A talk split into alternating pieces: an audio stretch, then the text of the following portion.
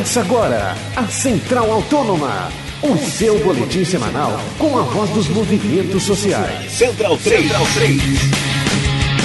A todo aquele que anda sobre a terra, a todo aquele que trava sua guerra, quem não reconhece puro netrizões, a quem não respeita correntes de grilhões,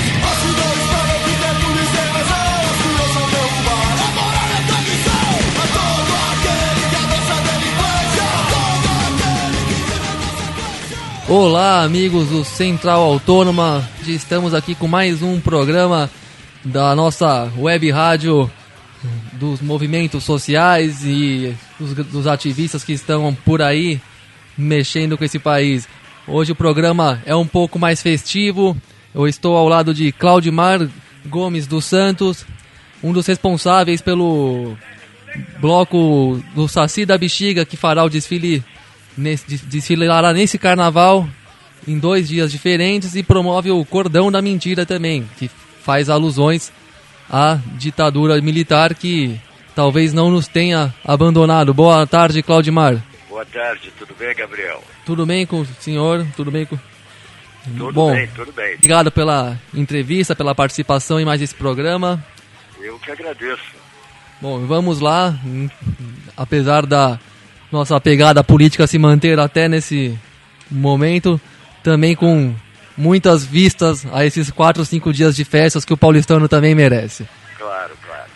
Bom, em primeiro lugar eu te pergunto, eu- te pergunto não, em primeiro lugar eu peço para você nos contar como é que se deu a formação do Cordão da Mentira e do bloco denominado Saci da Bexiga. Bom, em primeiro lugar, o, eu posso falar do, do, do Bloco Sacira Bexiga. O Cordão da Mentira, são todos amigos, são parceiros, a gente troca as músicas, usa as músicas do, do Cordão da Mentira, só que eu não faço parte da organização do, do Cordão. O Cordão se reúne aqui no ECLA, eh, ensaia aqui no ECLA, quer dizer, tem uma relação assim de companheirismo, de amizade, de parceria. Mas eu posso te falar do bloco do Saci da Bexiga. Fica à vontade. O Saci da Bexiga surgiu de uma ideia que a gente começou aqui no ECLA, eh, no começo de 1910, assim, a necessidade de, de resgatar o carnaval para o povo, carnaval de verdade. Porque o que existe hoje não é o carnaval popular como ele surgiu. É, a burguesia se apropriou desse carnaval e transformou isso num show, num evento, que obriga você ou a pagar uma grana muito grande para participar ali no AMB, ou eh, melhor ainda, a Rede Globo ficaria orgulhosa se você ficasse na tua casa eh, assistindo a televisão e, e engolindo todo o comercial que ela te impõe.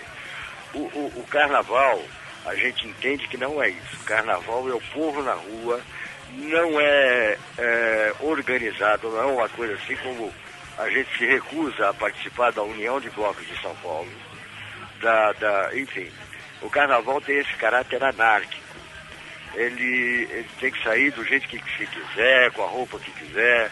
Aqui no Bloco do CC a gente tem camisetas, é, vendida, mas não é obrigatória. Isso para custear as despesas que, que nós temos.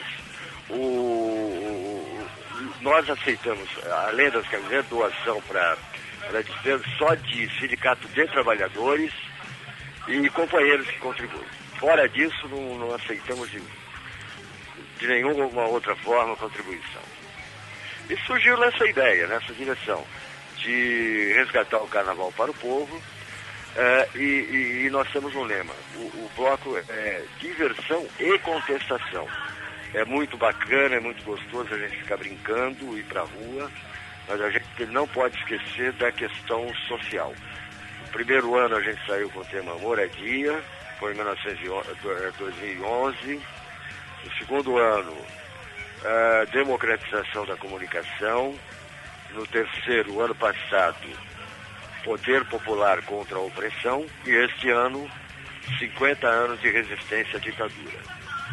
Tá certo, Claudimar. Bom, para quem não sabe, você também é um dos responsáveis pelo, pela manutenção do espaço cultural latino-americano, conhecido como ECLA. E, bom, qual que é a participação desse espaço no ECLA na formação do bloco e também quais os objetivos e esforços desse, desse estabelecimento também? Bom, o, o ECLA ah, eu sempre tive participação nas, ah, nas atividades culturais do, do PCD, do partido que eu, que eu militava até cinco anos atrás. E quando a gente procurou esse espaço aqui para alugar, a gente viu que era um espaço muito grande, a ideia inicial era só continuar com o Cine Clube. Mas como o espaço era bem maior, a gente falou, olha, aqui dá para a gente começar a abrir espaço aí para os músicos, para a turma de teatro que a gente conhece, local, local para ensaio, apresentações, e aí foi desenvolvendo.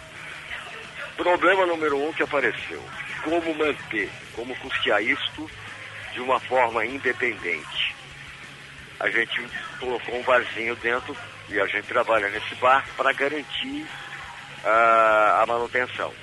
É, é, a forma que a gente encontrou de, de manter a independência do ECLA. Ele é um espaço aberto a todas as organizações, movimentos sociais de esquerda, para os artistas, pro, enfim, para as pessoas envolvidas na cultura e na transformação da sociedade. Certo. E bom, e qual que é a expectativa de vocês para o carnaval desse ano? Como é que você enxerga a relação também do poder público de São Paulo com a ocupação de ruas e espaço público, inclusive é, com finalidade festiva? É, olha, o Bloco Sacira Bexiga, ele, o ano passado, saiu por volta de 3 mil pessoas no bloco. Né? A expectativa é que esse, nominalmente. Agora, uh, nós tivemos alguns avanços com relação à prefeitura, o Radar, por exemplo, uh, baixou o decreto no começo do mês de fevereiro, de janeiro, não estou lembrado, que facilitou alguma coisa, na questão de pagamento da CET, etc e tal. Por outro lado, isso facilitou. Por outro lado, nós estamos sentindo uma certa resistência um, da polícia militar. Por exemplo, na segunda-feira passada eu recebi um telefonema do, do quartel aqui da área, uh, me chamando para uma reunião dos blocos de carnaval na terça-feira, às 10 horas da manhã. Sim. Eu imaginei que era uma reunião com todos os blocos aqui do centro, da região, pro, enfim, para discutir como a polícia podia contribuir, organizar. A surpresa foi que chegando lá não tinha nenhum outro bloco, a não ser o nosso, Sacira Bexiga. Uhum. Eu conversei com o Major, é, ele, as perguntas que ele me fez são todas que ele já tinha. Por exemplo, tudo, todas as informações que estavam no, no ofício que foi encaminhado a eles. Número de participantes, trajeto, uh, enfim, horário, enfim. Isso a gente ficamos com uma certa preocupação, porque o nosso tema desse ano é 50 anos de resistência à ditadura. E isso talvez tenha chamado a atenção deles. Agora, a gente sempre saiu, sempre, uh, os três últimos anos, nunca tivemos nenhum problema. Participam crianças de colo, inclusive, pessoas de idade, é, toda a comunidade aqui da Bela Vista é, nos cobra na rua quando é que vai sair o bloco e tal. Então isso deixa a gente preocupado não por uma ação legal, porque isso não tem o que fazer. Uh, o Estado nem a Polícia Militar tem como agir legalmente para impedir ou tentar coibir a saída do bloco. A nossa preocupação é que pode acontecer algum tipo de provocação ou de alguma outra coisa para tentar, uh, enfim, inviabilizar e com isso jogar culpa na, na, nas da esquerda, como ele sempre faz. Mas nós estamos de olho. Nós vamos ter uns 20 companheiros descaracterizados do bloco, uh, sondando todo o percurso. Apesar da Polícia Militar estar presente, nós vamos ter esses companheiros também de olho. E já adianto, se tiver algum problema, foi provocado pela Polícia Militar. Tá certo, Claudimar. E, bom, pelo jeito que você falou, parece que da parte da prefeitura nós temos sinais de uma política mais permissiva, né, de ocupação desses Muito espaços mais, e do lazer. Bem mais, bem mais. O ano passado, por exemplo, nós pagamos, como nós não somos filiados à União de Blocos, uhum. o, quando é, a, o bloco é filiado à União de Blocos, ele é do calendário da São Paulo Turismo e é isento de taxas e Sim. ainda recebe verba. Uhum. Como nós somos independentes e fazemos questão de ser, ah, o ano passado nós pagamos para o CT uma taxa de 2.050 reais. Este ano, por conta desse avanço da prefeitura, ah, não é que foi isento. Ah, a prefeitura subsidiou, nós não pagamos. A CET cobra, a prefeitura ah, reembolsou a CET. Isso foi um avanço. E, além disso, ah, eu tive hoje na prefeitura, como eu estava te falando da Polícia Militar, eles, nessa reunião, o, o- esse major me pediu a, a carta né, do- de autorização do CT e da prefeitura. Aí expliquei a ele que a CT eu ia pegar só na quarta ou quinta-feira. E que a prefeitura não emite nenhuma autorização. Ela simplesmente é comunicada, como diz o artigo 5 da Constituição, ela é- tem que ser comunicada de um evento que vai acontecer e só.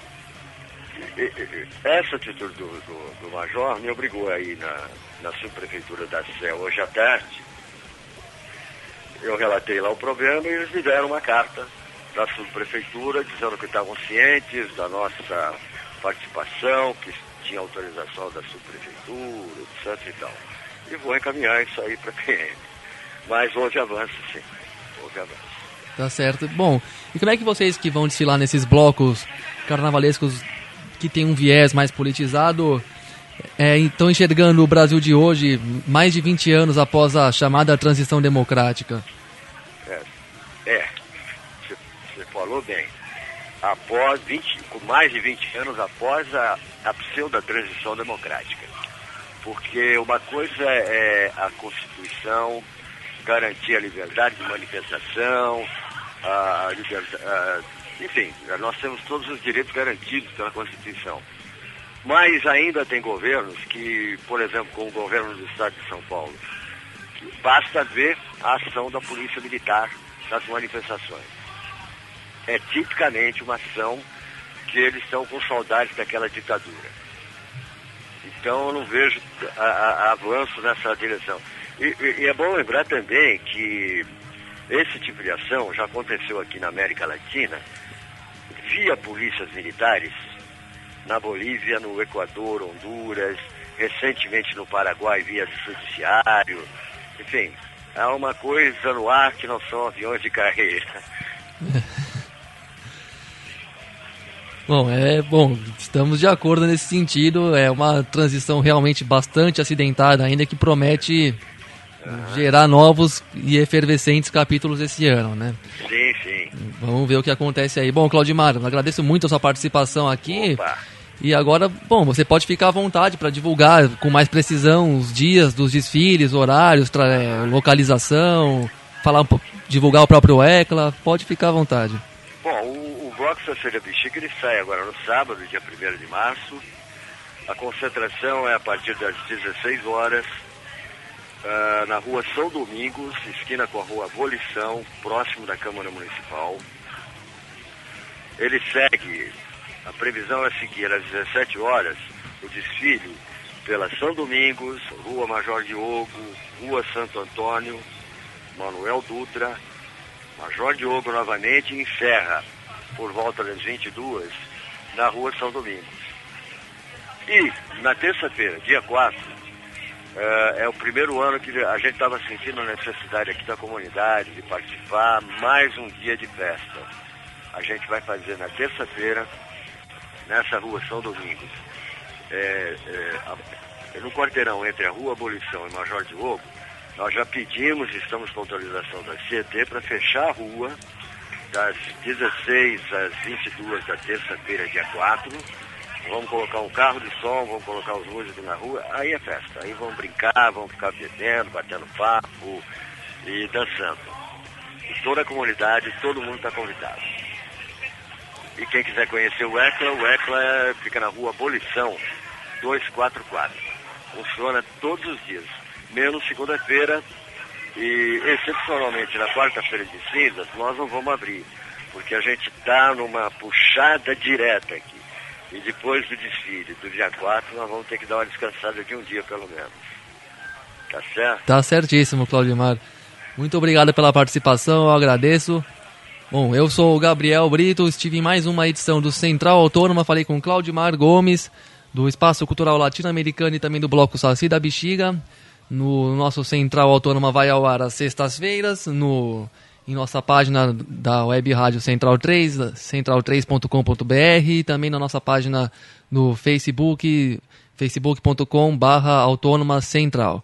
Um abraço e a gente se encontra na próxima semana.